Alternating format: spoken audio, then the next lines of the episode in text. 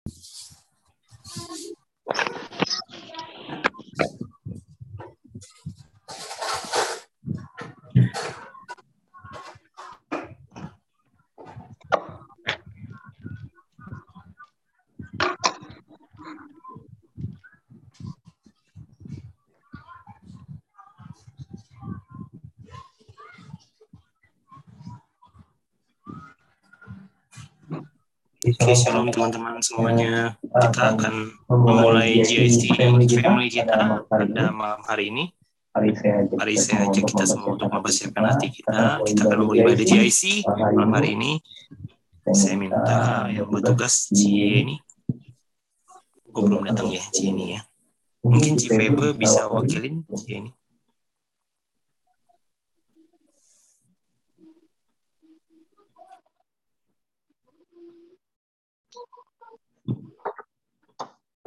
Belum on.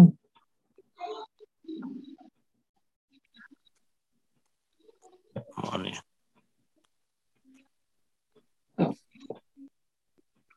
Oke. Baik, kalau gitu saya yang langsung saja. Mari Mari sama-sama teman-teman kita berdoa. Bapak yang baik, Bapak yang baik, terima kasih. Malam hari ini kami mau memulai ibadah JIC kami. Tuhan pimpin acara ini dari awal pertengahan sampai akhirnya. Kami serahkan semuanya ke dalam tangan-Mu Tuhan. Biarlah Engkau sendiri yang beracara sebebas-bebasnya dalam acara ini. Biar acara ini boleh mempermuliakan nama Tuhan dan menumbuhkan iman, pengharapan, dan kasih kami lebih lagi kepada Tuhan Yesus. Terima kasih. Kami mengucap syukur di dalam namamu. Haleluya. Amin. Silakan, Ko Henry.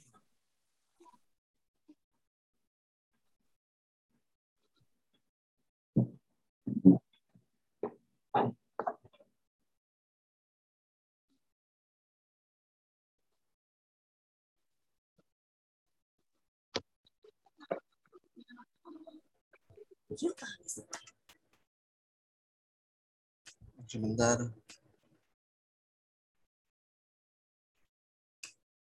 Mari sama-sama kita menyembah nama Tuhan.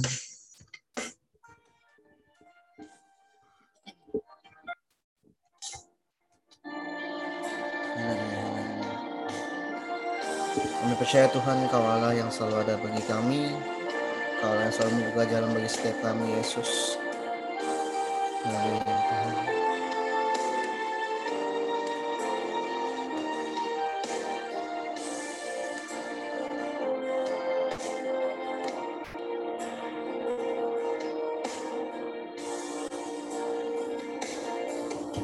Saat ku tak melihat jalanmu Saat ku tak mengerti rencanamu Namun tetap ku pegang janjimu. Pengharapanku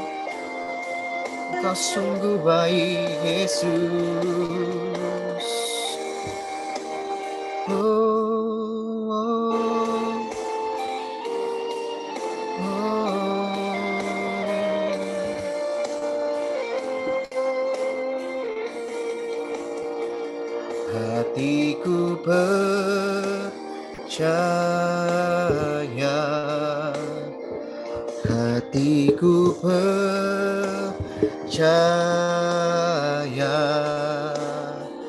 Hatiku percaya Selalu ku percaya Lord, I will trust in you. Sing, Lord, I will trust in you. Lord, I will trust in you. My heart will trust in you. Hatiku percaya Lebih sungguh lagi katakan Hatiku percaya Hatiku percaya Selalu ku percaya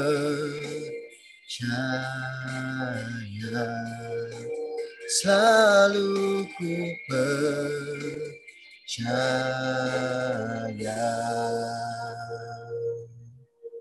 Terima kasih Yesus. Silakan bacakan doa. Oke, silakan Ci Santi untuk buka di dalam doa karena Ci Iva nggak ada. Mari sama-sama kita berdoa. Tuhan Yesus, terima kasih buat malam hari ini kami boleh kembali berkumpul bersama. Kami mau sama-sama berJIC Tuhan, kami percaya Engkau hadir di tengah-tengah kami dan hati kami selalu percaya bahwa Engkau ada di dalam setiap hati kami.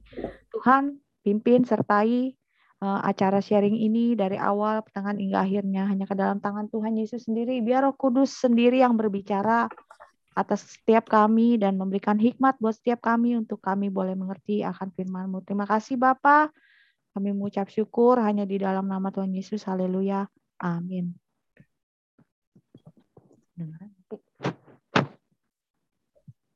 Shalom semuanya. Apa kabar saudara pada malam hari ini? Luar biasa, amin. Amin. Yang luar biasa boleh angkat jempolnya. Kita bersyukur ya pada malam hari ini kita boleh kembali bersama, berkumpul bersama di dalam JSC kita pada hari ini. Hari ini saya diberikan kesempatan untuk saya boleh sharing akan firman Tuhan. Uh, biar uh, Roh Kudus sendiri yang memimpin. Saya percaya kita semua boleh mendapatkan pewahyuan daripada Roh Kudus sendiri. Uh, tema pada hari ini adalah berani berubah. Perubahan adalah suatu tuntutan kehidupan untuk menuju posisi yang lebih baik, walaupun tidak mudah untuk berubah itu. Keadaan sangat tidak mendukung untuk berubah. Uh, di dalam uh, sharing pada malam hari ini bahwa suatu perubahan adalah suatu tuntutan di dalam kehidupan kita hari-hari ini ya. Seperti kita pada saat ini juga kita beribadah tadinya uh, kita beribadah secara offline, beribadah bersama. Nah, pada hari ini pada saat ini kita hadapkan untuk kita mengalami perubahan dengan cara kita beribadah secara online gitu. Dituntut untuk kita berubah gitu. Tentu yang akan kita bahas pada perubahan saat ini adalah perubahan yang menuju ke hal-hal yang lebih positif atau lebih baik di dalam kehidupan kita. Kadang uh, kita ber, uh, persoalan perubahan, nggak semua orang mudah untuk berubah dan nyaman untuk sebuah kata yang namanya perubahan.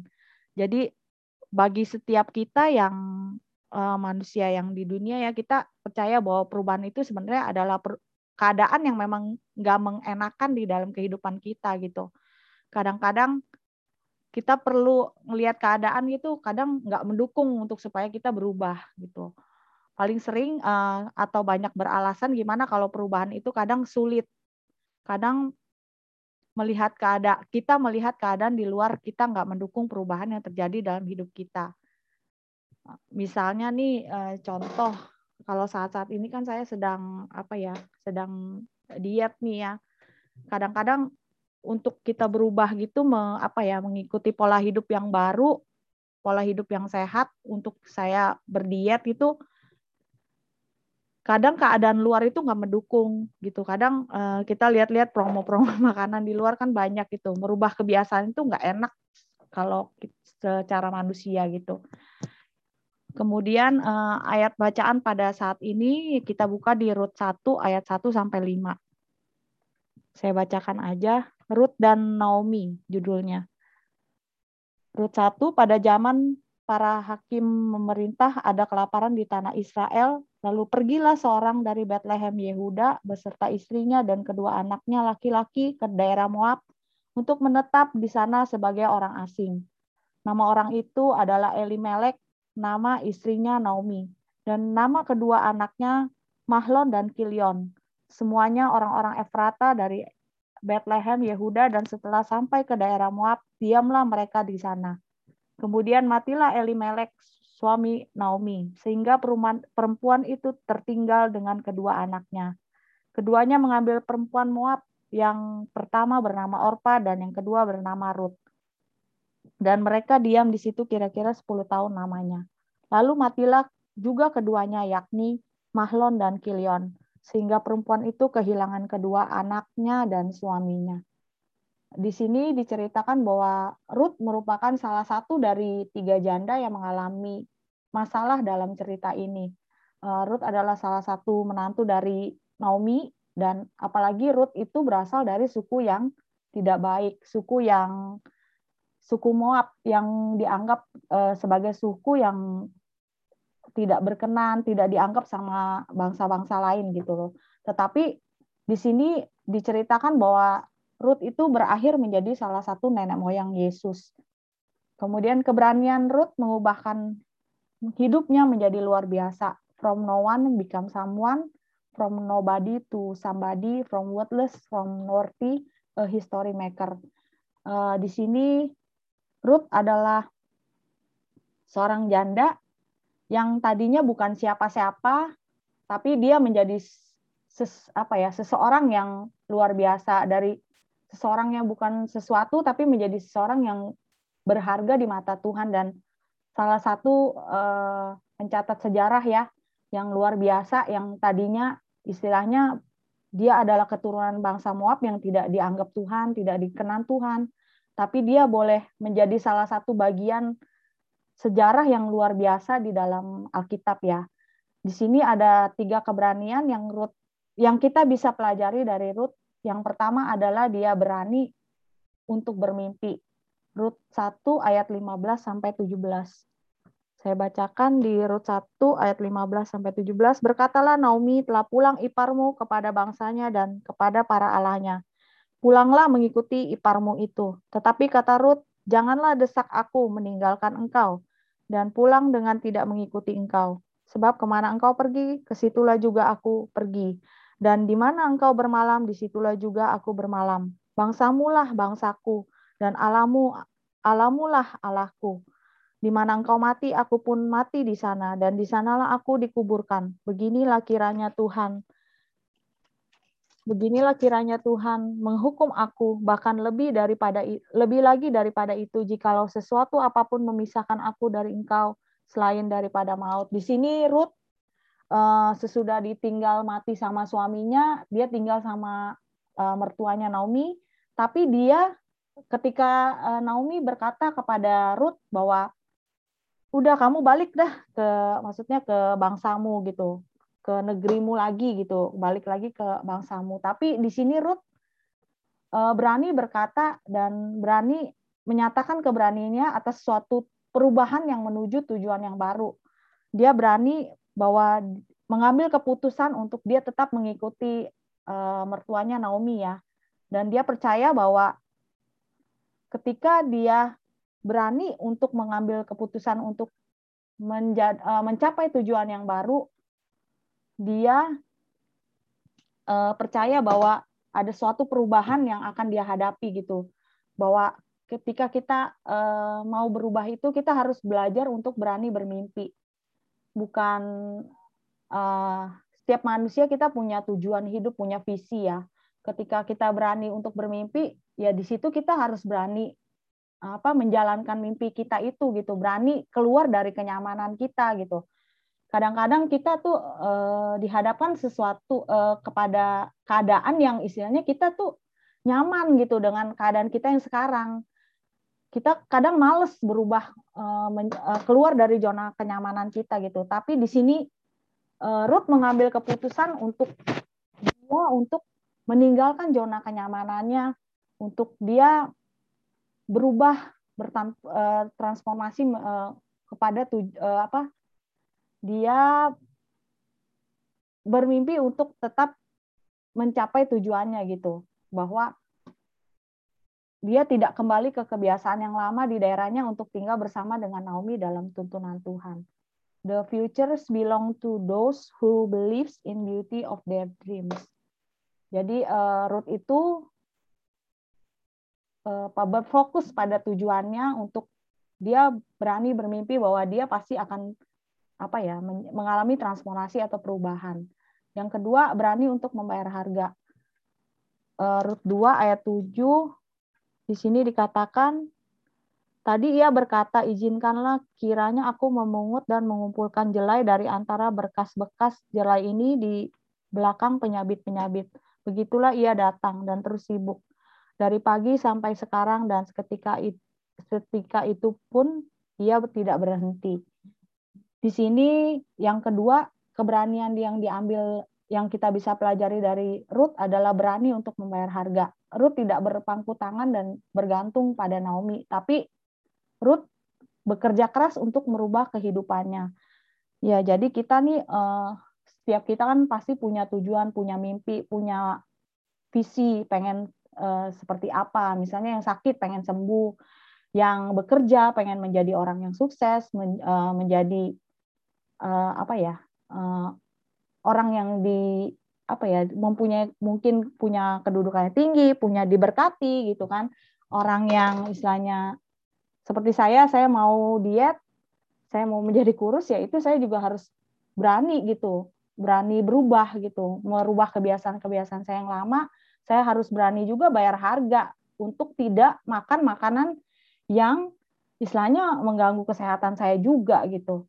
Jadi di sini dikatakan Ruth berani untuk bermimpi gitu, berani untuk mengambil keputusan membayar harga untuk mencapai apa yang menjadi impiannya di dalam kehidupannya. Jadi untuk setiap kita bukannya kita menjadi orang yang biasa-biasa, kita diciptakan Tuhan tuh luar biasa tinggal kitanya aja yang mau nggak mau berani nggak uh, membayar harga untuk kita boleh mencapai impian itu misalnya uh, kehidupan kita contohnya kalau kehidupan kita juga setiap manusia kan pasti punya apa ya punya misalnya kayak yang merindukan pemulihan gitu misalnya seperti saya dulu saya rindu pemulihan gitu bahwa saya mau menjadi orang yang lebih baik lebih baik di dalam Tuhan gitu. Dari saya yang bukan siapa-siapa, saya mengambil keputusan bahwa saya oh ya, saya mau merubah kehidupan saya gitu, menjadi kehidupan yang lebih baik, mengenal Tuhan. Dan itu kita juga harus berani bayar harga, istilahnya kita merubah kebiasaan-kebiasaan yang tadi. Yang pertama, kebiasaan-kebiasaan yang kita yang jelek, kebiasaan-kebiasaan kita yang istilahnya suka berbuat dosa, berbuat yang tidak baik, tidak sesuai dengan firman. Tapi kita juga untuk berubah itu kita juga berani bayar harga istilahnya kita meninggalkan segala yang tidak baik itu untuk kita boleh mengenal Tuhan lebih dalam lagi gitu. Itu sih uh, yang ketiga uh, berani untuk menunggu. Passion is not simply the ability to wait, but it's how we behave while we are waiting. Jadi uh, yang ketiga Ruth mengajarkan kita untuk kita berani untuk menunggu ketika kita sudah kita semua punya tujuan, kita semua apa ya sudah membayar harga di dalam setiap apa yang kita lakukan. Di sini juga Tuhan bukannya serta merta merubah apa ya mentransformasi kita menjadi eh, dengan secara instan, tapi Tuhan mau kita tuh berproses. Di dalam proses itu memang tidak mengenakannya. Kayak tadi kita mengeluarkan apa keluar dari zona kenyamanan itu pun itu sebenarnya udah nggak enak gitu. Itu juga termasuk ke dalam proses. Tapi ketika kita berproses itu uh, apa ya maksudnya uh, kesabar kita butuh kesabaran gitu di dalam proses itu butuh komitmen butuh butuh kedisiplinan untuk kita di dalam proses itu gimana sih sikap kita gitu selama kita menunggu janji-janjinya Tuhan gitu kita mau bersungut-sungut apa kita tetap mengucap syukur di dalam proses itu. Jadi perubahan memerlukan proses dan proses juga memerlukan waktu. Jadi bukannya serta merta kita langsung kita mau berubah saat itu juga kita berubah. Itu nggak mungkin ya secara instan gitu. Tapi Tuhan juga mau kita berproses. Jadi makin lama kita di seperti apa ya bejana. Misalnya kita yang jelek di tanah liat itu dibakar, di di apa diinjak-injak di dibentuk-bentuk kalau jelek kita dibuang lagi gitu diproses lagi diproses lagi sampai sampai kita tuh menjadi pribadi yang lebih baik gitu perubahan itu memerlukan proses dan proses memerlukan waktu Ruth juga bersedia menunggu waktunya Tuhan dan tidak mengandalkan potensi pribadinya Ruth percaya kepada tuntunan Tuhan atas kehidupannya jadi eh, di dalam proses itu kita percaya bahwa segala sesuatunya akan indah pada waktunya Tuhan gitu. Jadi ketika sikap kita di dalam proses itu juga menentukan seberapa lama kita berproses menjadi pribadi yang lebih baik dan lebih lebih baik apa lebih bagus di dalam eh, pandangan Tuhan selama kita hidup eh, kita tetap berproses gitu. Tapi kita percaya waktunya Tuhan itu adalah waktu yang terbaik dan kalau kita flashback ke belakang oh iya ya saya dulu seperti ini loh yang uh, istilahnya penuh dengan dosa, penuh dengan eh, hal-hal uh, yang nggak baik. Tapi ketika kita berproses, kita percaya bahwa Tuhan itu membuat kita tuh menjadi makin lama makin lebih baik, lebih baik lagi di dalam Tuhan. Dan kita percaya bahwa Tuhan itu adalah Tuhan yang setia, dan kita percaya ada janji Tuhan yang sudah Tuhan siapkan buat kita bahwa rancangan Tuhan itu adalah rancangan yang terbaik rancangan yang penuh damai sejahtera, di dalam proses itu kita cuman percaya, kita cuman menjalankan yang menjadi bagian kita dan kita percaya bahwa eh, Tuhan akan membentuk kita sebagai pribadi yang lebih jauh lebih baik. Itu aja kiranya lewat firman Tuhan eh, pada malam hari ini boleh menjadi berkat untuk teman-teman semua dan mungkin ada yang mau sharing di dalam kehidupannya, kita boleh sharing bersama. Sekian, terima kasih.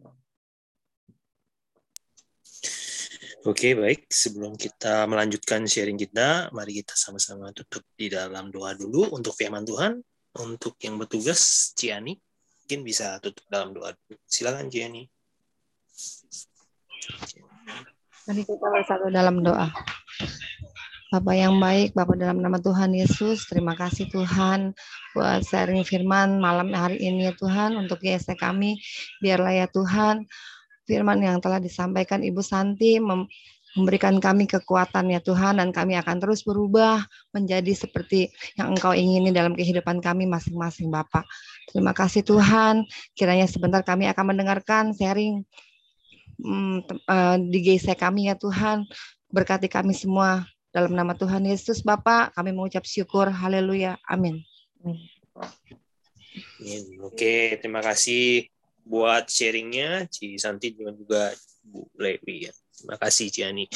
Oke, teman-teman, kita sharing, saatnya sharing. Uh, sebenarnya apa yang dibawain Ci Santi lebih bagus ya. Jadi menyempurnakan apa yang dibawain hari Minggu karena banyak sekali yang mau dibicarakan tapi intinya ya seperti tadi uh, sebuah apa sebuah inovasi itu hasilnya ya adalah sebuah perubahan targetnya adalah sebuah perubahan tentunya ya untuk mencapai perubahan itu ya tadi ya kita mendengar ada seorang tokoh di dalam Alkitab yang namanya Ruth kenapa dia bisa seperti tadi ya dari seorang yang bukan siapa-siapa menjadi seperti itu ya karena dia punya keberanian. Mungkin teman-teman juga ada kesaksian atau ada yang ditanyakan atau mungkin uh, ada yang mungkin punya pengalaman yang mirip seperti Ruth gitu ya. Apa-apa dengan versinya masing-masing, kita akan saling berbagi. Saya mulai kemarin dari yang wanita, hari ini dari yang pria dulu. Mungkin dari Ko Yusuf dulu mungkin. Ko Yusuf? Apalagi di mobil ya? Ya, shalom Pak. Ya, shalom. shalom. Ya, gimana? Ya, kalau saya uh, dengar firman yang tentang kisah Ruth ini, yang saya tangkap ini, uh, Ruth ini uh, dia tetap taat dan setia kepada mertuanya ya. Walaupun mm -hmm. di depan itu tidak ada pengharapan kalau secara logika ya Pak Fendi ya. Mm -hmm. Karena kan kalau menurut uh, karena harus menikah uh, harus uh, Ruth harus menikah dengan ketu, uh, mempunyai keturunan untuk memperpanjang keturunannya mm-hmm. Mahlon ya dia harus menikah dari ketu, uh, dari anaknya dari si Naomi ya untuk memperpanjang keturunan anaknya benar ya Kosen dia mm-hmm. tapi anaknya Dan meninggal Naomi kan, suaminya meninggal uh, sorry sedangkan Naomi ini kan sudah tidak punya anak lagi anak lelaki iya betul untuk memperpanjang keturunannya ya Nah makanya kan Naomi suruh dia pulanglah ke kampung halamanmu. Iya, melanjutkan. Kamu, uh, mengikuti saya sedang, uh, uh. Bisa melanjutkan hidup lah ya, tetapi, mungkin. Hmm. Betul. Tetapi Ruth ini tetap setia, walaupun di depan kalau secara mata jasmani itu nggak ada pengharapan. Tapi ya. dia tetap taat dan setia, dia mau mengikuti mertuanya ke mana pun ia pergi, mengikuti. Makanya yang seperti Pak Fendi bilang itu, berani bayar harga gitu. Iya. Yeah. Bayar harga. Makanya Tuhan uh, dengan ketika kita uh, setia dan taat walaupun kita menghadapi kecobaan masa sukar, kita percaya aja lah janji Tuhan itu nggak pernah gagal ya. Janji Tuhan itu indah. Yeah. Jadi kalau melihat kisah ini dalam hidup saya juga walaupun kita di dalam masa sukar, kita harus tetap setia dengan Tuhan Yesus. Yeah. Apa pun yang terjadi itu semua baik yang dirancangkan Tuhan. Jadi dalam Amin. firman Rut ini apa? Dalam Rut ini saya ambil sih ambil harus taat dan setia. Walaupun secara mata jasmani itu kita nggak bisa lihat apa-apa, Kak Fendi. Ya. Tapi kita lihat secara mata rohani ya. gitu. Ya, secara iman ya, iya. bukannya secara apa secara yang bisa iman. dilihat Jadi, mata, tapi uh, apa yang diimani gitu ya. Wah, ya, bagus jadi, banget nih uh, tambahan dari kode ini, Ko Yusuf nih. Iya, iya, iya, iya. Itu ya. yang saya tangkap dari firman Ruth ya, tentang kisah Ruth ya. Jadi okay. akhirnya dia ketemu dengan seorang Boas ya. Kasih. ya, lanjut lagi. Lanjut, siap, siap. Oke, terima kasih Ko Yusuf. Ya, ini cepat sembuh juga ya buat ini si Samuel. Ya. Oke, terima kasih Ko Yusuf sudah memperlengkapi apa yang diterima tadi dari firmannya. Oke, saya beralih ke ke Pak Santo mungkin Pak Santo. Habis ini siap-siap Bu Yeni. Pak Santo bisa di-unmute. Mungkin Pak Santo ada mana Pak Santo ya? Halo, Jelas ya? Oh iya, Shalom. Sip. Oke, silakan Kok Santo. Mungkin ada dari pengalamannya, mungkin apa yang dapat dari khotbah hari Minggu, ada yang mungkin apa dialami pernah dialami oleh Kosanto gitu mengalami perubahan seperti Ruth gitu kalau saya hanya pelajari dari hambanya yang sampaikan hmm. mengenai tentang perubahan Ruth itu hampir mirip dengan kepribadian saya ya. Oh. Jadi ketika kita mau berubah hmm itu dari pribadi dengan yang dikatakan Dedi tadi dengan iman kita pribadi sendiri Jadi hmm. mau nggak kita berubah gitu loh dalam arti hmm. perubahan menjadi baik. Hmm. Nah, nah, Bapak Gembala pernah mengatakan kalau perubahan dari karakter kita menjadi baik itulah berkat yang akan diberikan kepada kita. Hmm. Hmm. Kalau saya pelajari dari root ini, ini adalah merupakan suatu perubahan pribadi seseorang. Yeah. Hmm. Ya. Yang saya mungkin ini saya abaikan saja dulu. Saya mungkin beralih kepada pertanyaan. Oh, silakan, Pesa Charlton udah di belakang soalnya. Ya, saya. ini selalu ini bikin masalah nih orang ini. Saya senang bertanya saya. Oke, silakan. Kalau pertama pertanyaan saya gini. Kalau uh, seperti Daud saja yang dirapi Tuhan aja uh, bisa mengalami hal yang namanya apa namanya pergumulan itu kan kita tahu Daud pernah berzina ya kan hmm. dan dia meminta ampun kepada Tuhan dan kemudian hmm. kembali ke jalan Tuhan hmm. dan Tuhan mengampuninya dan sampai sekarang menjadi di mata Tuhan yang mulia. Nah, pertanyaan saya ketika kita mengalami hal seperti itu, mm-hmm. ya maukah Tuhan mengampuni? Itu satu pertanyaan saya. Mm-hmm. Dan dengan catatan tidak mau mengulanginya lagi seperti Daud. Mm-hmm. Itu satu mm-hmm. yang saya tanya. Dan kedua pertanyaan saya gini, kalau tadi ini tentang perubahan pribadi Ruth, mm-hmm. saya mau bertanya dengan perubahan pribadi seseorang artinya orang lain. Jadi mm-hmm. kita bisa merubah diri kita perubahan dengan baik dengan iman kita dengan ya tadi dikatakan uh, punya tujuan artinya mimpi ya kan harga membayar harga bahkan menunggu waktunya Tuhan. Seringkali orang sulit sekali untuk menunggu waktunya Tuhan karena dia pengen hmm. cepat instan gitu ya. Nah, hmm. pertanyaan saya begini. Kita ingin seseorang itu orang lain maksudnya mau mer, apa mau berubah dengan dalam keadaan yang perubahan yang menjadi lebih baik.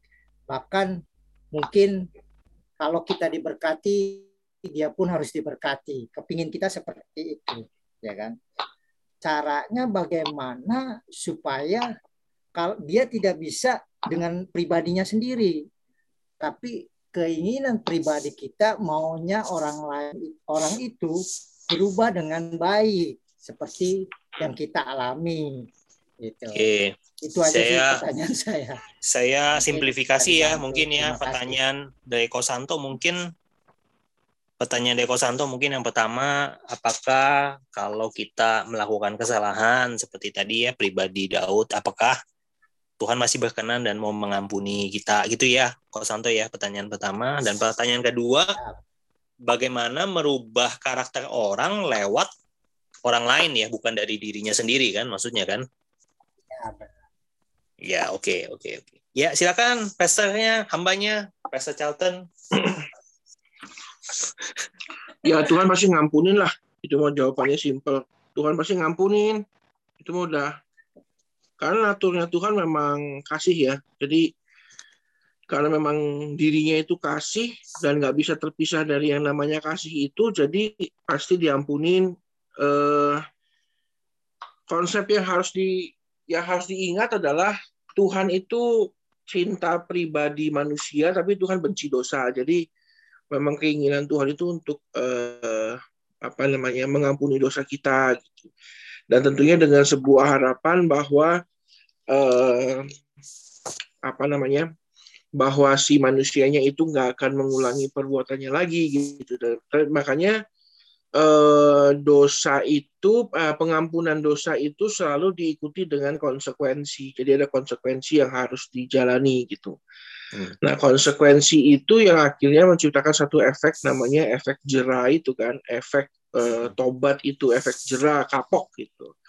Hmm. Jadi kalau ditanya Pak Santo apakah kalau orang eh, dosa seperti yang dialami oleh si Daud apakah akan diampuni oleh Tuhan? Jawabannya pasti diampuni Pak Santo. Tapi ya memang komitmennya itu harus uh, dia harus bertobat dan tidak mengulangi perbuatannya lagi gitu. Seperti hmm. Daud kan dia minta ampun sama Tuhan. Nah kalau uh, pertanyaan yang kedua um, uh, orang bagaimana kalau kita menginginkan perubahan dari orang ya kita doa sama sama pribadi yang menciptakan orang itu Pak Susanto. Jadi memang nggak ada kuasa lain yang mampu membuat dia berubah selain kuasa dari eh, siapa yang menciptakan pribadi itu. Nah kalau bagaimana cara yang bisa kita lakukan untuk untuk membantu ya untuk membantu mem, mempercepat eh, mempercepat perubahan dari orang itu nggak bisa dengan perkataan, nggak bisa dengan uh, reto apa dengan uh, ucapan aja. Justru salah satu cara kita untuk mempercepat perubahan dalam orang itu adalah dengan memberikan teladan, contoh. Jadi uh, kita jadi contoh yang benar buat orang itu dan kita tunjuk kita tunjukkan itu tidak dalam rangka uh, tidak dalam rangka pura-pura, tapi memang kita benar-benar uh, cinta sama Tuhan kita sehingga orang itu bisa ngelihat. Gitu. Seringkali banyak orang pengen uh, saudaranya atau sahabatnya atau mungkin orang yang dia cintai itu berubah, tetapi dengan tindakan pura-pura, nah itu nggak bisa. Jadi memang dekatkanlah kasih kita, cinta kita kepada Tuhan kita, jadilah teladan, jadilah contoh, biarkan orang itu melihat bukan karena kita yang sengaja menunjukkannya. Mungkin jawabannya seperti itu sih, Pak Santo. Kalau menurut saya. Oke, Ko Santo, semoga jawabannya tidak membuat Anda lebih bingung dan lebih tersesat. Iya. Kita nggak aja bingung sama jawaban saya. Bagaimana? Bisa nggak kita misalnya saya mendoakan hmm. dia perubahan, terus saya berpuasa untuk beliau gitu. Bisa, Bisa Pak Santo. Bisa Pak Santo. Cuman gini loh, Pak Santo doain dia, doanya baik ya, saya yakin. Ya. Ini apa kandungan doanya bagus, kalimatnya bagus. Uh, Pak Santo puasa sampai kurus kering gitu. tapi tapi waktu Pak Santo melakukan sesuatu justru melanggar apa yang Pak Santo inginkan terjadi dalam hidup dia gitu. Gak bisa. Malah efeknya negatif. Jadi uh, dalam kehidupan kita berwarga negara dengan Tuhan itu yang di yang diperlukan itu justru action Pak Santo. Action. Kita tuh doa doa doa. Puasa puasa puasa tapi nggak action ya nggak ada gunanya juga. Misalnya kita itu mau uh, kayak ini contohnya. Pernah pernah dengar ceritanya kan bahwa satu kota itu pengen hujan Lalu mereka sepakat kumpul di di alun-alun kota setiap sore jam 5 doa bareng-bareng. Oh, sampai di situ mereka semua orang tua, orang muda, cewek, cowok semua doa sama Tuhan. Oh Tuhan, hujan, hujan, hujan. Ini kota udah tiga tahun nggak hujan, minta hujan. Nah, ada satu anak yang lihat aneh, kok aneh ya? Nah, besokannya waktu doa jam 5 itu, anak ini bawa payung. Dia bawa payung, dia doa tapi dia bawa payung di diomelin lah sama orang-orang sekampungnya itu sekotanya. Kamu ngapain bawa payung orang kering kerontang begini? Loh, bukannya kita doa minta hujan. Kalau kita doa minta hujan, maka kita harus percaya setelah kita berdoa turun hujan. Saya bawa payung, saya percaya habis saya doa, turun hujan.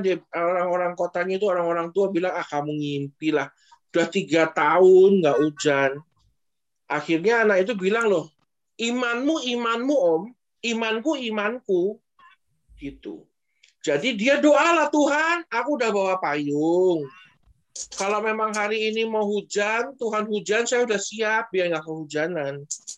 Begitu dia selesai doa, didengerin sama orang-orang kampung yang lagi doa ngetawain anak ini, Tuhan kirim hujan lebat, yang lain kebasahan, malu, anak ini bawa payung. Jadi di saat yang lain hanya doa, doa, doa, puasa, nungging, nungging, telentang, tengkurap, telentang, tengkurap, nungging, nungging. Dia bawa payung. Tuhan jawab doa dia. Itu Pak Santo. Jadi yang dibutuhkan itu dalam kerajaan Allah bukan bukan ya kita actionnya mungkin menurut Pak Santo action saya doa Pak. Ya harus sinkronkan antara doamu dengan kelakuanmu gitu supaya waktu ketemu dengan pribadi itu orang itu melihat bahwa doamu, puasamu dengan karaktermu dan sikapmu sinkron. Oh iya, dia orang ini baik, rajin ibadah, rajin doa, rajin puasa dan memang kelakuannya benar. Kan pernah tuh ada orang yang ya contohnya anggota DPR lah. Kalau ngomong baik di diundang uh, di TV tapi pulang korupsi lagi. Itu kan nggak benar. Jadi perlu Pak, perlu yang namanya sinkronitas itu. Jadi action itu lebih penting daripada semua. Bahkan menurut saya, saya itu orang yang nggak suka doa yang gimana. Karena menurut saya kita nggak kita doa pun nggak doa pun Tuhan tahu gitu loh. Tuhan tahu apa yang mau kita doakan, Tuhan tahu apa yang kita omongin. Justru yang Tuhan mau itu tim kehidupan kita yang menghidupi doa kita itu kalau memang kita ya kayak Cisanti lah, Cisanti mau mau kurus kurus kurus kurus kurus, terus dia diet beneran nggak makan apa, nggak makan tepung, nggak makan nasi, dan sudah terbukti kemarin ke pesta sama saya beneran nggak makan tepung, nggak makan nasi. Saya menikmati, beliau tidak.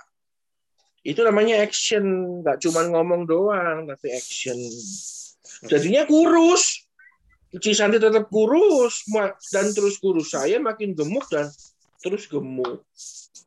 Itu namanya action, Pak. Gitu, Pak Santo. Semoga Anda tidak makin bingung. Karena muka Anda muka bingung. Papa, di sini semoga apa yang diungkapkan oleh Pastor Charlton bisa memperlengkapi ya, bisa memperkaya juga apa yang tadi menjadi awalnya pertanyaan. Memang nggak bisa langsung sepenuhnya langsung kita apa ya cerna mungkin ya. Kadang-kadang kita perlu ngalamin kita perlu sebuah proses hmm. tadi. Jadi ada hal-hal tertentu memang kita belum bisa di saat sekarang ini sepenuhnya gitu. Tapi nanti satu saat ketika kita sudah melihat ya nanti mungkin kita sudah menjalani proses kita udah sampai di ujung finish line. Ketika kita nengok ke belakang kita tahu gitu Tuhan tuh memang luar biasa lah merancangan masterpiece yang luar biasa. Oke saya beralih dulu nih masih ada banyak yang lain yang belum punya kesempatan bicara. Mungkin tadi Cieni Cieni bisa di unmute Cieni Cieni. Halo halo. Ya gimana Aduh, saya ya, saya bingung nih. Oh, bingung mulu setiap minggu. Iya, Udah saya bingung, bingung terus pegangan. nih. Kalau bingung pegangan, Ci. Mungkin lebih ke berani berubah kali ya. Hmm. Ya, berarti kan agak ke karakter ya. Hmm. Yang Ci ini sendiri ngalamin gimana, Ci? Nah, ini dia nih, berani berubah ini tantangan juga sih sebenarnya nggak hmm. gampang juga hmm. terutama sih ya kira-kira kalau saya kan dalam pekerjaan ya lebih hmm. ini ya lebih kayaknya bagaimana ya dan kebetulan saya dihadapin sama orang ya pasti kan nggak sama sama kita nih karakternya hmm. uh, seperti kalau kayak di kerjaan itu kan mungkin banyak yang cari muka gitu istilahnya hmm mukanya hilang lah ya ya mungkin mukanya nggak tahu taruh di mana atau apalah gitu kan Wah, ya nah, Tapi dari situ saya belajar hmm. uh, kok orang bisa uh, untuk perubahan itu maksudnya gimana ngomongnya ya? Dia bisa mungkin nggak sesuai dengan hati dia, tapi dia berusaha untuk berubah menyesuaikan keadaan. Mungkin kira-kira begitu ya. Oke. Okay. Tapi kalau saya sendiri, saya nggak bisa berubah begitu, gitu. Hmm. Tapi Karena saya coba sesuai dengan hati maksudnya. Ya nggak sesuai dengan hati gitu. Tapi hmm. saya coba memahami ya mungkin dengan adanya orang di sekeliling saya itu hmm. mungkin saya bisa belajar juga gitu. Mungkin ya hmm. ya ini yang dinamain mungkin ya salah satunya keluar dari zona nyaman hmm. atau uh, perubahan yang ya pelan-pelan kita harus lebih paham ya maksudnya mungkin dengan keadaan gitu. Gimana yang ngomongnya Pak saya agak kurang ini ya kalau yeah. ngomong gini ya. Kira-kira sih begitu sih. Iya, gitu. Ya, ya, ya, ya, ya. Oke. Ya. Yeah. Sudah, Ci?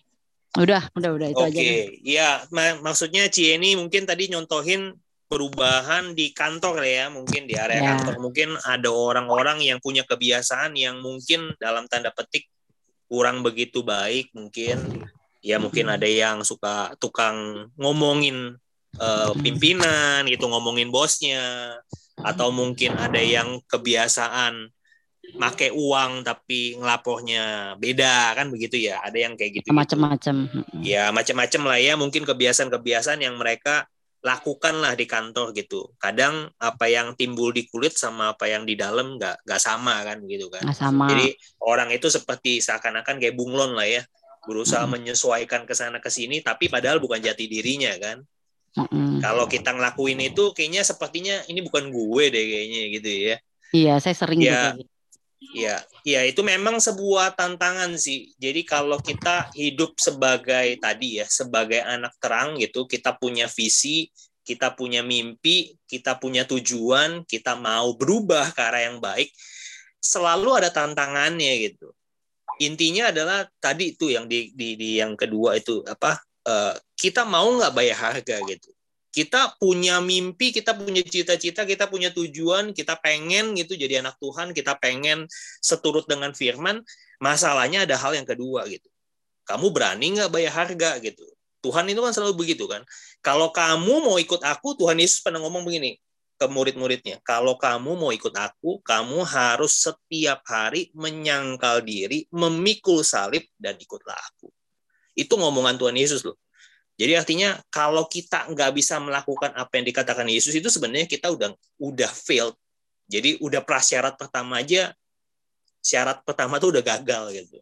Nah, itu sesuatu yang saya renungin setiap hari dan perkataan Tuhan Yesus itu bukannya kita anggap oh, saya sudah jadi hamba Tuhan nih selama oh, saya sudah di HK selama berapa tahun. Itu belum tentu sebuah jaminan bahwa saya tuh sudah baik setiap hari saya melihat bahwa oh saya masih banyak loh. Saya masih sering gagal mengendalikan emosi saya. Saya sering gagal kadang-kadang ikut arus ya. Kalau kayak Cieni bilang ikut arus secara tidak langsung gitu. Lagi ngomongin orang nih gini-gini. Ya kan kita seneng ya namanya orang gitu ya. Sosialisasi ngumpul-ngumpul. Eh malah jadi ikutan gosip ikutin ngomongan orang. Nah itu seperti itu memang kita harus yang namanya apa ya kalau kita masuk di dalam komunitas kayak gini, kayak Cieni ngingetin, oh iya ya, saya juga begitu ya. Nah, secara tidak langsung kadang-kadang Tuhan tuh ngomong melalui orang lain gitu. Jangan dong kayak gitu. Kamu kan udah jadi anak Tuhan. Jangan suka ngibah kalau orang bilang gitu ya. Kalau kalau Pastor Charlton bilang ya jangan uh, duduk di kumpulan pencemooh gitu. Ya seperti itu sih. Ya kurang lebih seperti itulah. Ya jadi tantangan itu selalu ada Cieni. Jadi uh, menurut saya memang apa yang dikerjakan oleh Cieni itu adalah sebuah hal yang yang lumrah ya buat semua anak Tuhan mengalami hal yang sama. Cuman mungkin rupa-rupanya aja beda-beda. Tapi buat saya apa yang Cieni kerjakan itu adalah sebuah tanda Cieni sedang melawan arus gitu. Jadi jangan pernah jangan pernah aneh gitu ya. Kok aneh ya gue sendiri aneh gitu ya. Banyak orang malah bilang bukannya orang yang cari muka, kayaknya Cie ini nih yang cari muka nih. Ah, sok suci lah, ah, sok alim lah, gini-gini gitu kan orang kan suka digituin ya, suka diledek-ledekin gitu ya. Ah, lu udah kayak pendeta aja gitu kan. omongan lu kayak ini tinggi gitu. Tapi buat saya secara pribadi itu adalah sebuah tantangan. Makin kita uh, makin kita ikut Tuhan itu seharusnya semakin kita bisa memperlihatkan uh, the true identity of Christ gitu. Jadi bukan kita lagi, ya kan Paulus pernah ngomong begini, hidupku bukan aku lagi, tapi Kristus yang hidup di dalam aku. Mestinya hidup kita tuh semakin kecil, semakin kecil, semakin kecil, semakin kecil. Jadi orang bukan melihat kita, identitas kita bukan Yeni yang dulu gitu. Tapi orang lihat, eh Yeni yang dulu nih, dulu mungkin saya kenal Cieni pas waktu awal-awal datang ke IHK, mungkin Cieni masih inget ya ya kayak gimana lah Cieni lah. Cieni nggak perlu saya ceritain, mungkin teman-teman juga yang baru baru udah tahu juga Cieni dari awal juga mungkin tahu gitu. Gimana karakternya Cieni? Wah, kalau orang bilang tuh pokoknya kalau orang bilang mah kayaknya hari esok dia nggak pernah takut gitu. Pokoknya ada duit mah mau habisin habisin aja gitu. Tapi kalau sekarang kalau menurut saya gitu beda gitu ya. Maksudnya lebih wise, lebih kalem, lebih berhikmat ada uang, gimana caranya bisa simpen. Coba dulu Cie ini kayak dulu. Tuhan berkatin 5 juta juga habis kali. Kayaknya satu minggu, tiga hari juga habis. Tapi sekarang menurut saya ya, Cie ini kan bisa ngelihat apa yang Tuhan titipkan itu, berkat itu, kita bisa ngelihat gitu progresnya. Ketika seseorang berubah karakternya, ketika seseorang tuh punya karakter lebih baik seperti Kristus, menguasai diri, tidak tidak apa sih isinya tidak gerasa gerusu. Tuhan mempercayakan berkat-berkat orang dewasa. Itu benar kata Pak Paulus bilang gitu. Seberapa besar uh, berkat yang kita terima adalah sebesar perubahan karakter kita. Ya jadi menurut saya Cie ini sudah sudah sudah on progress yang luar biasa. Jadi kalau ada tantangan-tantangan kecil di dunia pekerjaan ya jangan terlalu kecil hati ya. Tetap on track lah seperti itu Cieni. Oke. Cieni sudah ada Cifebe nih. Cifebe apa kuning rambut atau apa ya? Kayaknya rambutnya beda saya. Cetar ya rambutnya cetar ini. Iya, Cifebe silakan. Cifebe nih yang paling banyak nih cerita-cerita masa lalu. Kira-kira perubah. Ya, ya, ya. Silakan Ci. Lewat aja kok. Lewat aja. Rambut bagus-bagus. Lewat. Uh, dia lagi ditinggal kekasih hatinya jadi agak-agak galau gimana gitu. Memang bingung, bingung mau ngomongin apa jadinya. Hah? Iya iya iya. iya. Oke oke. Oke Ciani mungkin. Ciani, halo. Ya, Pak, salam. Ya, silakan apa ya Pak? Tentang perubahan Ciani, mungkin iya. yang dulu Ciani gimana, sekarang Ciani gimana gitu. Relasinya aja ya, tadi seperti tadi kayak Ruth iya. gitu loh. Dia punya tujuan, dia berani bayar harga, dia sabar. Nah, kayak Ciani ngalamin nggak kayak gitu tuh, kayak ya, si Ruth? Ngalamin. ngalamin sih Pak ya. Kemar uh, waktu kemarin-marin tuh biarpun kayaknya gimana ya Wak, uh, saya sih doa sih doa saat teduh saat teduh sebelum ini nih sebelum kejadian suami masuk ICU tuh ya Pak ya hmm. tetaplah saya mah ikutin taat di Tuhan ikut baca firman tapi setelah itu setelah beraktivitas langsung tuh bertanduk Pak wah berubah iya berubah okay. kayak gitu hmm. terus yang pas kejadian suami masuk ke ICU, hmm. saya benar-benar merasa gimana ya. Uh, hmm. Jujur waktu dia sakit tuh, saya merasa beban. Maksudnya uh, menganggap itu benar-benar kayaknya ini orang jadi beban gitu. gitu. Hmm. Uh, kenapa sih Tuhan nggak panggil aja gitu? Saya sih jujur di sini. Nah hmm. terus udah gitu mungkin kalau saya nggak ngerasain ditinggal masuk ICU mungkin sampai hari ini saya nggak pernah berubah pak.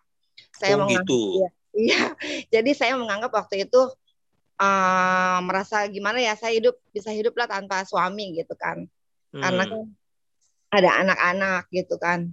Nah hmm. terus ya ya itu yang uh, bapaknya masuk rumah sakit, masuk ICU, saya benar-benar merasa bahwa wah gimana ya terpukul banget, terus merasa takut kehilangan, kayak gitulah. Nah, hmm. jadi saya benar-benar berjanji sama Tuhan, uh, hmm. Tuhan saya mau berubah, saya minta hmm. atau kembali suami saya. Oke. Okay. Saya benar, uh, maksudnya uh, saya hmm. berubah benar-benar kalau saya udah berjanji sama Tuhan itu, saya nggak berani main-main ya Pak.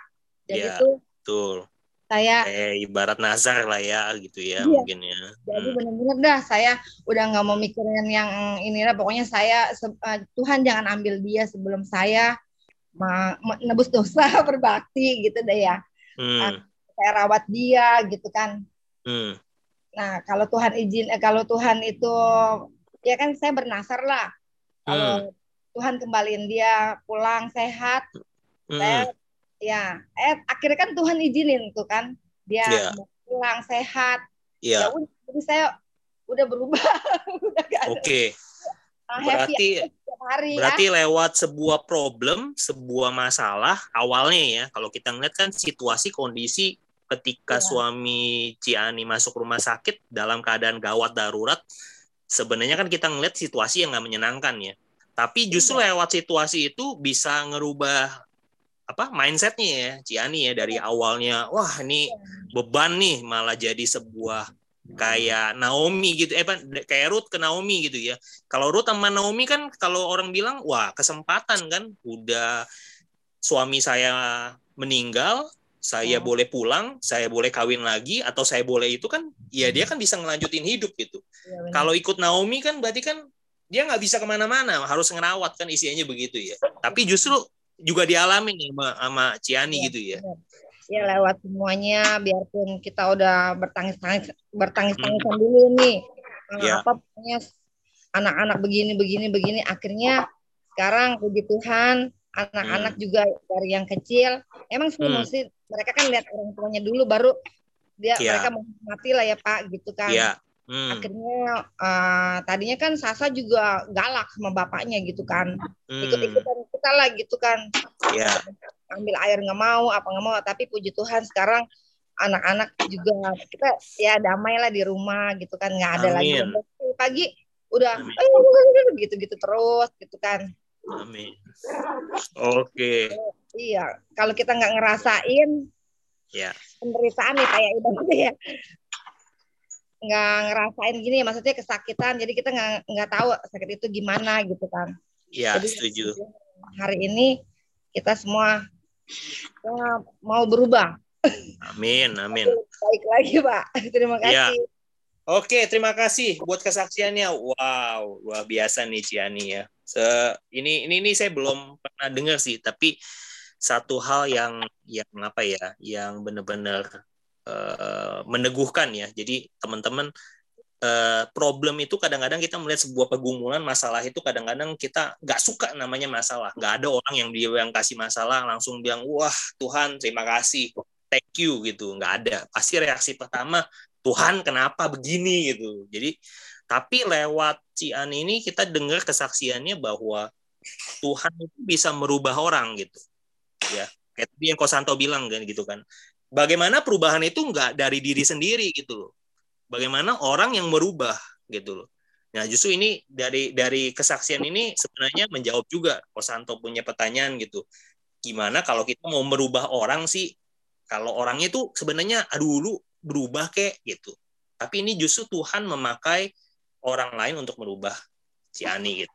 Jadi puji Tuhan ya, Tuhan punya seribu macam cara Kosanto untuk merubah orang ya.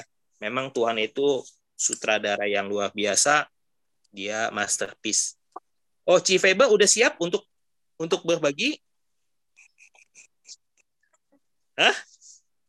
Gimana? Mau berbagi juga? Atau belum. ada cerita seru? Oh, belum. Lewat dulu. Oke, saya skip dulu. Silahkan yang selanjutnya Bapak Hendri Giovanni ini. Silakan Pak Hendri, ada cerita apa? Musinya Salam sih. semuanya. Ini koneksinya kurang begitu stabil jadi agak ini ya, takutnya. Apa -apa. Tapi nggak apa-apa. Cerita singkat aja. Mungkin Ko yes. Hendri uh, Pak Sohendri ya, apa ya, saya... Hendri bukan Pak Sohendri Pak Hendri Giovanni ada cerita nggak nih ini ini ini ya sedikit apa uh, mau uh, sharing juga jadi terkadang beban hidup itu bisa mem, bisa uh, membuat jalan atau timbulnya dosa uh, ini yang saya alami sendiri ya ini sharing gitu. jadi bebannya terlalu banyak Uh, jadi untuk menutupi beban itu kadang-kadang kita ambil jalurnya singkat.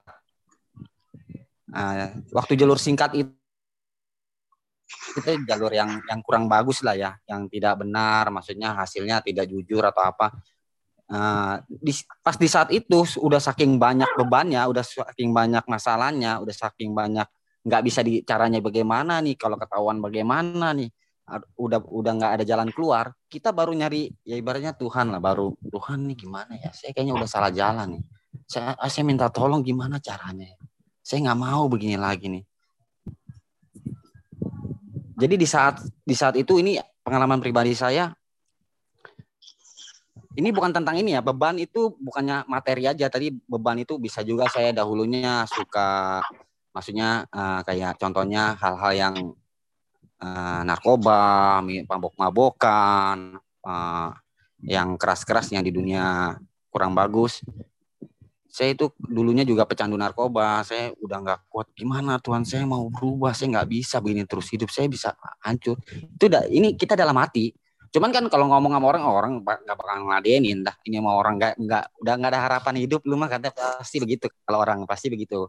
Nah, terlalu menghakimi kita. Tapi saya ngobrol sama Tuhan, Tuhan tolong saya Tuhan. Ini ini dalam pribadi saya. Terus dan yang saya alami itu yaitu terkadang Tuhan itu uh, punya jalannya sendiri dan ini yang saya saya rasakan sekarang. Jadi kadang-kadang uh, setruman itu juga penting juga sih buat saya. Jadi saya itu pergumulan saya ini yang ngebuat saya sekarang ini berubahnya drastis. Uh, bisa mengubah saya banyak. Contoh, saya udah hilang narkoba saya hilang lagi mabok saya hilang lagi berbohong sama atasan saya tentang uang apa tetek pengen saya udah nggak berani lagi bohong saya nggak nggak pokoknya hal-hal yang yang negatif. di luar negatif itu saya nggak berani lakukan lagi. Bahkan ini ya terus terang saya masih rokok itu kalau setelah ngerokok itu kayaknya gimana ya? Kayak jadi kayak orang kayak orang bingung takut gimana ya? Bingung. Makanya saya kemarin uh, ngobrol juga sama apa WA sama Pak Paulus. Pak Paulus ini kok saya jadi aneh? Apa rokok ini dosa atau enggak sih? Jadi kayak jadi kayak takut sendiri. Kayak gimana ya? Agak-agak nggak bisa dijelasin. Jadi kalau kita habis merokok tuh biasanya kan dulu kan ya santai aja ini kayak ada rasa gimana ya? Kayak bingung rasa aneh bersalah. kayak ada rasa iya kayak rasa khawatir atau rasa apa gitu. Hmm. Cuman kalau uh, saya kan juga kan nggak bisa udah coba nih, saya coba nggak ngerokok gitu. Hmm. Tapi ya itu nggak tiba-tiba ya timbul kalau kita mau coba berhenti ngerokok tiba-tiba tuh hawa e, tensi hawa emosinya tiba-tiba bisa naik begitu ya saya juga nggak ngerti hmm. kenapa hmm. jadi agak sedikit tensinya naik emosinya terus abis emosi baru saya tepuk lagi di dalam hati Duh, kok begini ya kenapa itu akhirnya cara ini saya mau mau minta teman bantuan teman-teman juga doanya supaya Baik. saya bisa ngerokok, eh, saya bisa berhenti ngerokok. Bisa ngerokok. Gitu. Oh tadi ya bisa berhenti, berhenti, berhenti. Bisa mohon. Tapi yang saya terima dari apa yang hal yang tadi itu, saya bersyukurnya hmm. sekarang saya udah udah udah jauh berubah dibandingkan yang dulunya. Mungkin kalau paman hmm. saya tahu lah saya lah ya. Kalau Om, ya. Om Lewi itu kan paman saya, yang sama okay. uh, eh, Bu Ani juga sama, tante saya dia juga tahu lah bagaimana hidup saya dahulunya seperti apa. Saya Baik. banyak berubah, udah udah dulu dulu nggak ada ketenangan loh nggak ada tenang jiwa atau kedamaian atau sukacita di dalam hati ya tapi semenjak semak, makin lama makin dekat sama Tuhan itu nggak ada lagi kayak dulu itu tak rasa takut rasa gelisah kadang-kadang kita udah tahuan bohong dituduh bohong wah caranya gimana nih supaya gue menang nih supaya nggak ketahuan akhirnya kita yang lebih galak padahal kita tahu kita bohong kalau sekarang nggak berani Ya, saya terima kasih juga sama teman-teman Yaka sudah banyak membantu, sudah apa? Welcome sama saya, uh, membuka diri. Saya diterima, terima kasih. Itu aja sih. Oke. Okay. Oke, terima kasih Pak Hendri ya. buat ya. Uh, apa? sharingnya ya, sharing kesaksian kehidupan. Tapi saran saya kalau kalau saya ditanya, Pak boleh merokok nggak? Kalau saya ya pribadi ya, hmm. semakin banyak merokok itu semakin bagus sih Pak. Kalau saya ya ditanya, ya, ya. setuju. Ya, hmm. semakin Setuju. Anda ngerokok, semakin banyak itu semakin bagus. Kenapa? Kalau ditanya, kenapa Pak kok e, mendukung orang ngerokok? Karena menurut saya semakin kita banyak merokok, semakin cepat juga kita akan berjumpa dengan pencipta kita. Gitu. Betul. Saya Jadi setuju. itu sih. Jadi hmm. kalau Pak Paulus kan ditanya, Pak e, merokok itu ada nggak ayatnya di Alkitab? Pasti Pak Paulus bilang tidak akan ada. Larangan merokok itu hanya di pompa bensin. Jadi menurut saya merokok itu boleh menurut saya loh ya. Boleh. ya tapi ini ya, ini ya, ya. ini disclaimer on gitu tapi menurut saya hmm. semakin banyak anda merokok semakin cepat anda bertemu dengan sang pencipta gitu jadi ya, ya kalau kita sayang sama anak istri hmm. kita kita masih mau melihat anak kita menikah kita masih mau melihat cucu kita menurut saya ya tinggal dipilih saja gitu kalau kita maunya ah saya mau cepet-cepet ketemu sama Tuhan Yesus saya mau cepet-cepet rumah saya diselesain ya semakin banyak merokok itu semakin bagus Pak. Nah kalau mau tahu caranya gimana biar cepat berhenti merokok itu waktu udah dinyalain dibalik Pak. Aduh.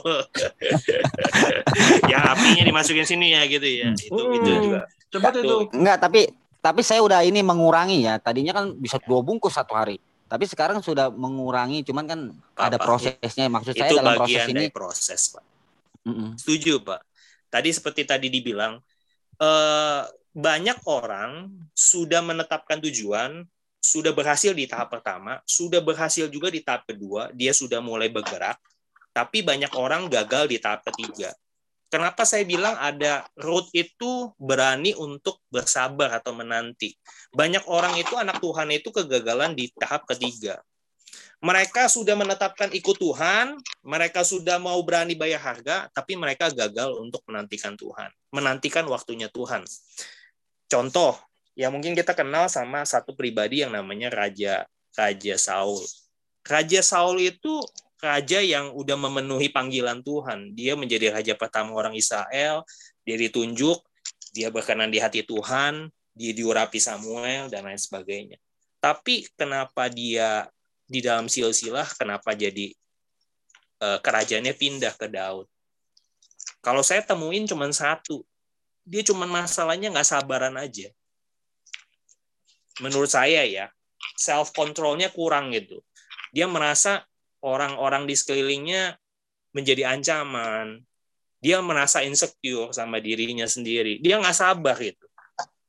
Disuruh tunggu Samuel tujuh hari, di hari ketujuh bukannya dia tunggu dia bakar sendiri jadi menurut saya memang sebuah proses yang terjadi dalam kehidupan kita kita pun juga harus sabar sampai satu saat waktunya ya saya bilang ya mungkin Pak Pak Pak Hendri ada satu kali kita akan enek lihat rokok mungkin istri saya juga tahu ya saya keluarga saya dari keluarga papa saya itu keluarga perokok semua termasuk papa saya sih sebenarnya dulu perokok tapi eh, ketika saya masuk di dalam keluarga mama saya, saya nggak menemukan keluarga mama saya nggak ada satupun yang merokok. Aneh menurut saya. Jadi mixture keluarga saya tuh misteri banget. Dari keluarga papa semua perokok, dari keluarga mama tidak ada perokok sama sekali gitu. Nah yang saya temukan adalah ketika saya melihat itu gitu, saya kayak di brainwash gitu, masuk ke dalam keluarga mama saya kayak seperti menemukan sebuah komunitas bahwa rokok itu mengganggu kesehatan gitu rokok itu tidak ada hal yang baik gitu. Kalau dibilang cool, kelihatan cool, kelihatan keren, itu cuman kelihatannya aja. Tapi lebih banyak negatifnya karena kita buang uang, candu dan lain sebagainya gitu. Jadi ketika sama gitu, ketika Pak Hendri nanti atau siapa pun yang menyaksikan ini mungkin ada yang kecanduan rokok atau kecanduan apa pun narkoba, kecanduan yang film porno dan lain sebagainya saran saya seperti ini. Jadi ketika kita masuk di dalam sebuah komunitas yang baru, komunitas yang membangun, komunitas positif, komunitas yang mencintai dan mengasihi Tuhan, sedikit banyak apa yang ditanamkan di dalam komunitas yang baru itu akan merusak hal-hal yang buruk gitu. Ya, saya makanya saya bilang saya kita juga nggak pernah memaksa orang tuh langsung wah langsung diterima langsung Pak Hendri kamu harus berubah ya besok pokoknya dua bungkus harus tidak boleh sama sekali. Enggak menurut saya mau merokok merokok aja silahkan. Menurut saya itu sebuah proses. Ada satu saatnya nanti Pak Hendri akan melihat rokok melihat aja itu udah aduh kayaknya aduh males deh gue nggak mau. Nyiumnya aja tuh kayaknya ilfil. Satu saat bapak makasih akan merasa seperti itu. Nggak tahan mabok gitu. Kayak saya gitu ketika ngumpul ada teman-teman atau keponakan atau sepupu saya yang merokok menurut saya saya nggak bisa deket-deket. Istri saya tahu saya jadi agak-agak pusing gitu.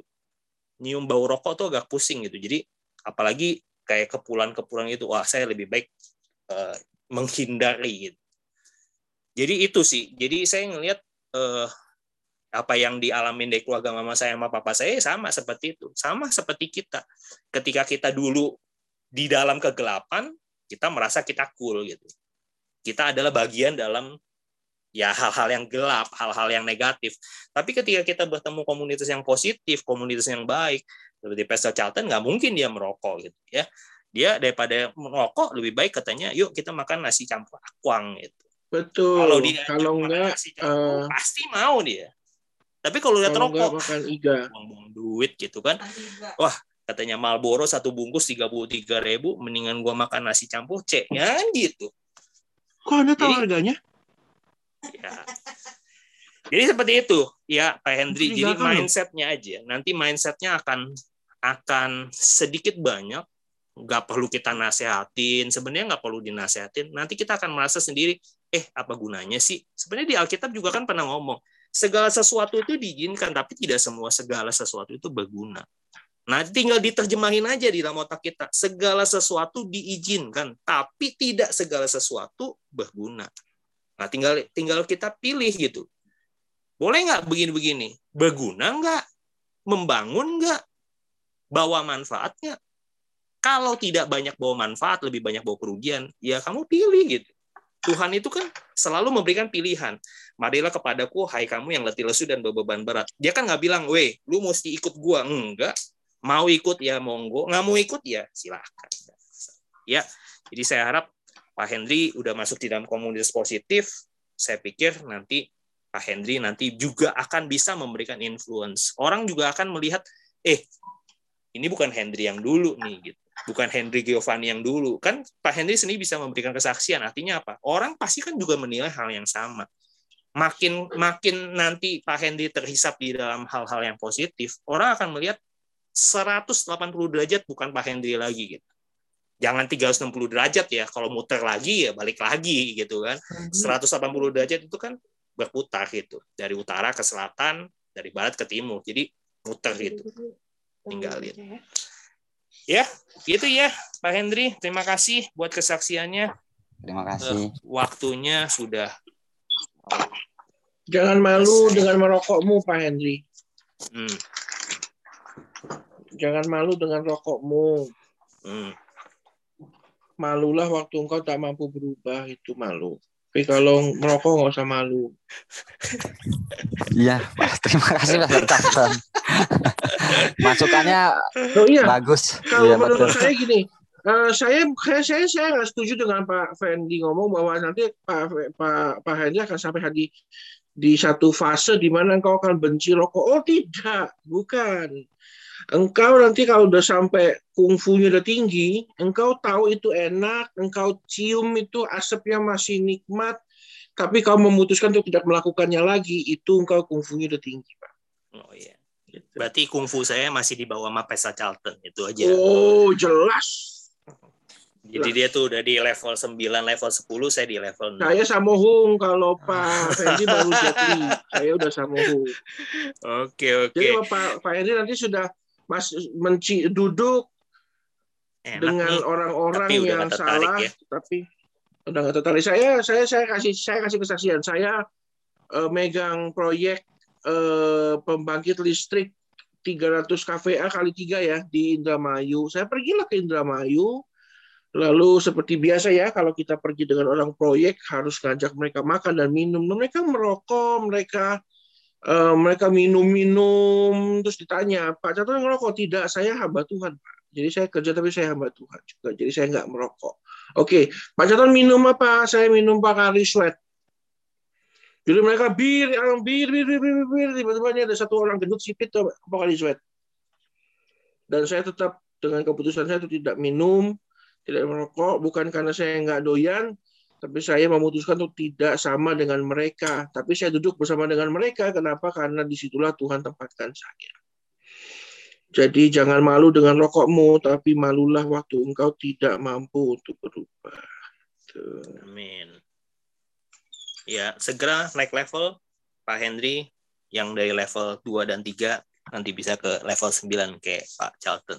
Iya. Yeah. Yang penting sering-sering yang penting sering-sering ngajak dia makan nasi campur akuang aja pasti baik. Tenang, saya takdir Anda, Pak Henry.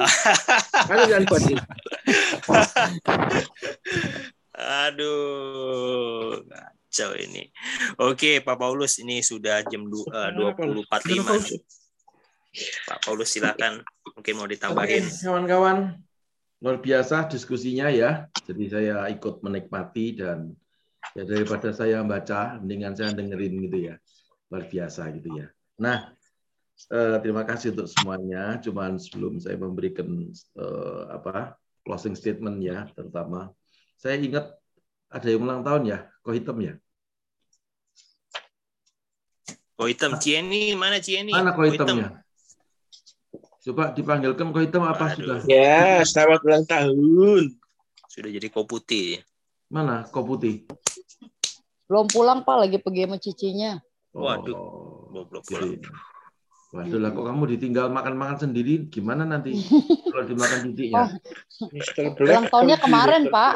Oh, ulang tahunnya kemarin. Ya, ya tapi nggak ke mana-mana juga sih. Oke. Kita doa dulu yuk buat Ko Hitam, lalu kita juga berdoa buat Akyong ya. Akyong kan habis operasi ya. Hmm. Uh, jadi Akyong habis operasi apa cancer ya. Jadi hmm. uh, operasinya bukan karena cancer tapi operasi karena uh, ada cancer di anusnya, lalu nggak bisa buang air besar sehingga dibikinkan saluran yang baru gitu ya. Nah kita berdoa itu, mari kita tundukkan kepala. Haleluya. Tuhan kami berdoa buat Kohitem yang kemarin ulang tahun. Kami bersama-sama mendukung dan memberkati Kohitem di dalam penambahan umur, pertambahan umur. Kami juga berdoa bertambah dan Tuhan Oh haleluya terus berkati dengan kesehatan yang sempurna, juga berkat limpah, dan juga anugerahmu terus menaungi dan Tuhan membuat Kohitem berhasil di dalam setiap apa yang dia kerjakan. Bersama dengan keluarganya, diberkati Tuhan dan menjadi saluran berkat. Terima kasih Tuhan, bahagia, sejahtera, umur panjang, tetap dipakai Tuhan dalam melayani di mana pun dia berada dalam pekerjaannya, dalam keluarganya, dalam nama Yesus. Kami juga berdoa buat Akyong habis operasi. Kami percaya Tuhan, biarlah kehendakmu yang jadi. Kami bawa dia dalam tangan Tuhan, Tuhan yang menciptakan dia. Ada sakit, yaitu cancer. Kami berdoa dalam nama Yesus, jamah dengan anugerahmu. Kami bersatu dengan iman kami demi nama Yesus Tuhan. Bilur-bilur Tuhan Yesus menyembuhkan dia dengan sempurna. Dan kami percaya Tuhan juga akan berikan kepada Akyong penambahan umur supaya dia bisa menyaksikan bahwa Tuhan Yesus adalah Tuhan yang baik. Tuhan Yesus Tuhan memberikan kesempatan kepada dia karena engkau memang yang Tuhan yang selalu membuat mujizat. Engkau sumber mujizat bagi kami semuanya. Berkati yang ada di rumah sakit ya Tuhan dan semua biaya yang diperlukan. Terima kasih dalam nama Yesus kami berdoa. Amin. Nah, saudara, jadi saya hanya mau nambahin ya tentang berani berubah itu ya perubahan itu sebenarnya kan satu proses ya. Kalau kita membaca Ibrani 12 ayat yang ke-11 dikatakan memang tiap-tiap ganjaran itu pada waktu ia diberikan tidak mendatangkan sukacita tetapi duka cita. Tapi kemudian ia menghasilkan buah kebenaran yang memberikan damai kepada mereka yang dilatih olehnya. Jadi eh, proses itu seperti sebuah latihan gitu ya. Jadi kalau kita dilatih Tuhan, ya kita jangan protes hanya orang yang suka protes yang akan gagal di dalam latihan ya. Semua dilatih, iman dilatih, pengharapan dilatih, kasih dilatih ya. Jadi kalau kita mengalami prosesnya Tuhan, kita harus bersyukur Karena kalau kita rela, lalu dalam proses itu kita juga rela mengucap syukur, ya maka Tuhan itu saya meminjam bahasa dari seberang ya. Tuhan itu mensegerakan. Ya, ini kan bahasanya orang seberang. Ya. Tuhan itu mensegerakan apa yang disegerakan, yaitu percepatan kemuliaan dan kemenangan itu jadi milik kita, gitu ya. Tapi kalau kita itu bahasa Jawanya ngeyel, membangkang, lalu tidak mengucap syukur, bersungut-sungut, yang mengalami proses perubahan itu, ya kita tidak akan menjadi emas yang murni. Ya, karena itu pesan saya sebagai eh, penutup dari acara ini, saudara kalau diproses sama Tuhan jangan protes. Ya, saya sering memberikan nasihat sama Pastor Fendi untuk mengakhiri sebuah proses yang begitu amat sangat panjang, nurut saja sama Tuhan. Ya, saya tuh punya kebiasaan itu begini. Doa saya itu begini, Tuhan, tunjukkan kepadaku apa yang keliru. Ya, dan aku mau membuat yang keliru itu jadi baik. Bersama dengan Tuhan aku pasti bisa. Supaya prosesku tidak terlalu panjang, gitu ya. Nah, makanya saya jadi pendeta, jadi hamba Tuhan pun kan itu hasil daripada sebuah proses. Saya dulu enggak mau. Karena saya mau jadi orang yang kaya raya gitu ya. Dan kalau bisa semua saya beli gitu ya. Tapi eh, prosesnya Tuhan itu beda. Nah, dari orang yang kasar, lalu kemudian tadi kayak Yeni ya, ada juga perubahan ya. Eh, Henry diubah Tuhan, Kosanto ya, Febe diubah Tuhan, eh diubah sendiri rambutnya gitu ya. Rambutnya biasanya enggak gitu sih. Nah, sekarang malam hari ini gitu. Jadi itu mengalami perubahan gitu. Ya, tapi itu beda konteksnya. Ya, Pastor Charlton ya dulu pengakuan juga kemarin juga pengakuan di mobil seperti apa sekarang juga lebih baik lagi diubah Tuhan. Ya, jadi semua harus mengalami perubahan. Hanya orang yang bodoh, orang yang kalau Alkitab bilang itu bukan bodoh sebetulnya ya. Hanya orang yang tegar tengkuk yang tidak mau, yang tidak bisa menerima perubahan itu. Dan orang yang seperti itu adalah dicampakkan oleh Tuhan. Mesias datang sebetulnya itu untuk orang Israel. Saya ulangi. Mesias datang itu khusus buat orang Israel, tapi karena ini bangsa tegar tengkuk, ya semestinya harus diterima kehadiran Tuhan Yesus Kristus ya. Tapi karena dia tidak mau terima, maka keselamatan itu diberikan kepada bangsa-bangsa di luar Israel. Kita semua bukan orang Israel. Ya karena orang Israel sendiri tegar tengkuk, nggak mau menerima Mesias, maka itu diberikan kepada kita keselamatan itu. Jadi artinya apa? Kalau kita tidak mau menerima sebuah proses, eh, dengan apa pun alasannya dibuat-buat atau memang seperti itu, maka berkat itu nggak jadi milik kita. Berkat itu akan diberikan kepada orang lain. Gitu ya. Jadi itu pesan saya. Karena itu mari kita dalam menghadapi masa-masa seperti ini ya, yang penting jangan kesulitan itu hasil dari sebuah dosa. Kalau memang itu hasil daripada satu dosa ya harus minta ampun. Allah itu setia dan adil, pasti ngampuni kita, ya. Nah, tapi kalau kita sudah baik-baik lalu eh, ada dalam prosesnya Tuhan, bersyukur artinya kita itu diproses untuk menjadi lebih dewasa rohani, terutama dalam karakter.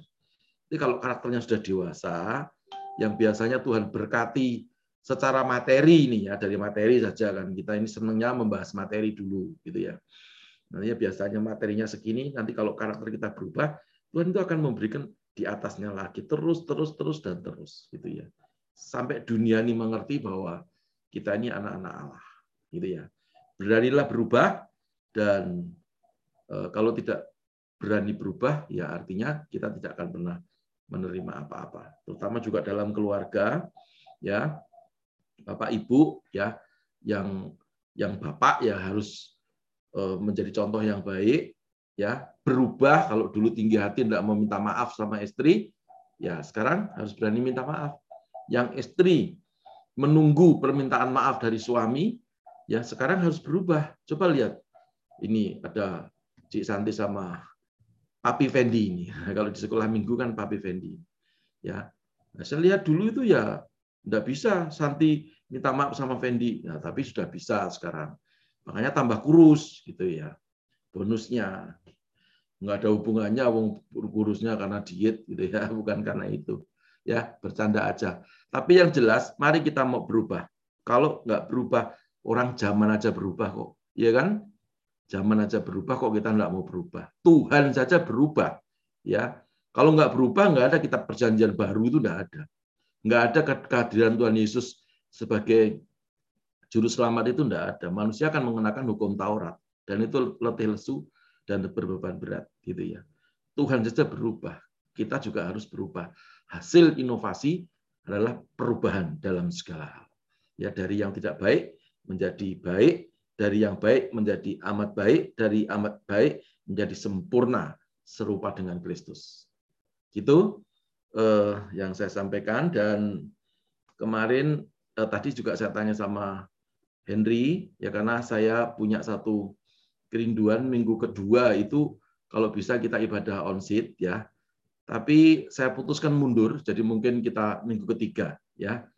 Minggu ketiga karena minggu kedua kita masih mengamati karena ada laporan dari Semarang, dari eh, Jawa Timur, dari beberapa tempat eh, kasus sudah mulai agak naik gitu ya. Jadi ada klaster-klaster yang disinyalir itu dari klaster sekolah ya gitu. Jadi dulu ya kita masih nunggu uh, supaya perubahan menjadi lebih baik baru kita memikirkan. Kemungkinan kita minggu ketiga uji coba bagi yang sudah vaksin, bagi yang vaksin dua kali ya, bagi yang umurnya di bawah 50 eh, tahun kecuali gembalanya karena gembalanya sudah 52 gitu ya. Jadi semua ikuti prosedur dengan baik ya. Perubahan ini harus bisa diterima dan kita harus hidup dalam dunia yang berubah, tidak seperti dulu lagi. Dan saya percaya berkat yang kita terima juga berkat yang baru ya, urapan yang baru, anggur yang baru, jangan ditaruh di kantong kulit yang lama. Harus dibikinkan kantong kulit yang baru Tuhan Yesus memberkati. Oke, terima kasih Pak Gem. Oke, kita akan akhiri ibadah kita. Saya minta Ci Pebe untuk tutup dalam doa syafaat. Silakan Ci Pebe.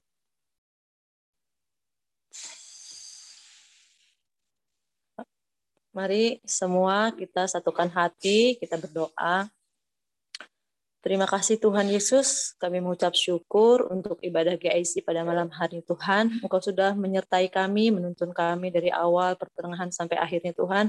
Semua boleh berjalan dengan baik. Kami bersyukur, kami sudah mendengarkan Tuhan setiap pujian penyembahan dan juga mendengarkan firman dan juga sharing satu sama lain. Kami bersyukur Bapak, biarlah sharing yang kami dengar pada malam hari Tuhan boleh menjadikan kami semua Tuhan semakin uh, setia, semakin taat kepada Tuhan, semakin mengerti uh, di dalam kehidupan kami Tuhan apa maunya Tuhan di dalam hidup kami dan kami mau Tuhan menerima setiap proses yang terjadi dalam hidup kami. Dan kami bisa menjalani, bisa melewati setiap proses yang Tuhan berikan dalam hidup kami. Untuk kami lebih baik lagi dalam kehidupan kami, karakter kami, kehidupan kami, Tuhan boleh diubahkan menjadi lebih baik lagi.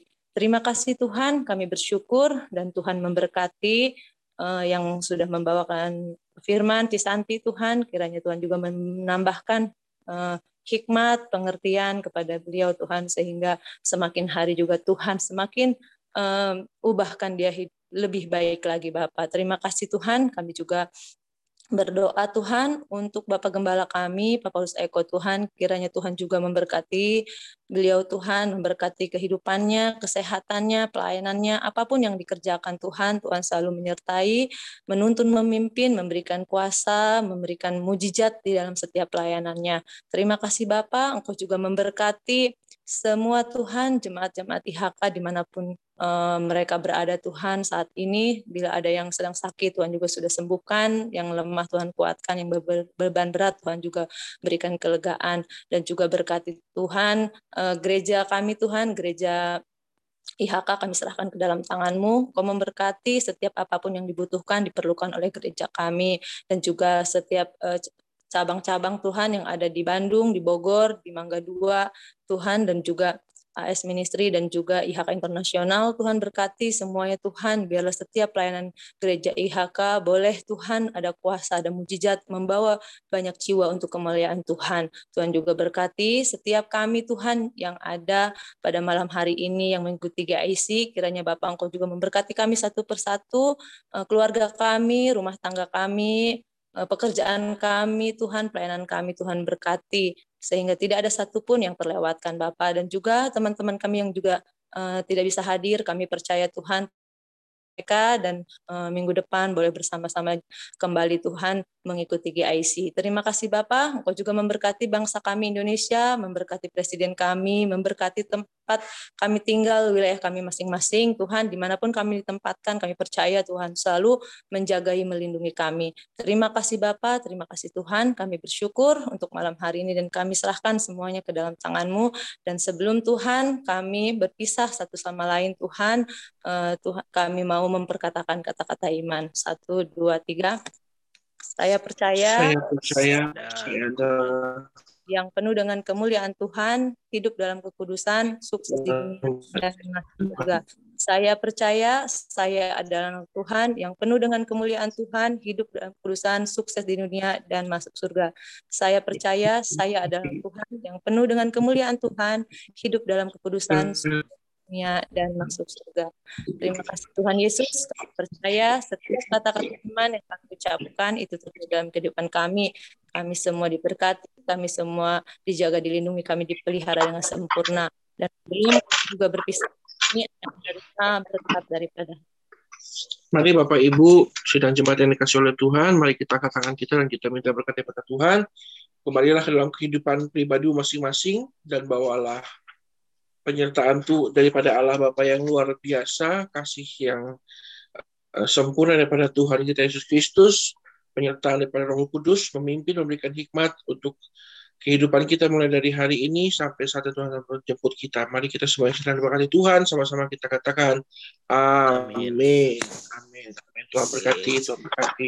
Terima kasih semuanya. Tuhan Yesus memberkati. Sampai jumpa minggu depan. God bless you. Yes. Amin, amin, amin. Amin semua. Terima kasih ini. Feb, tuh hilang Feb. San,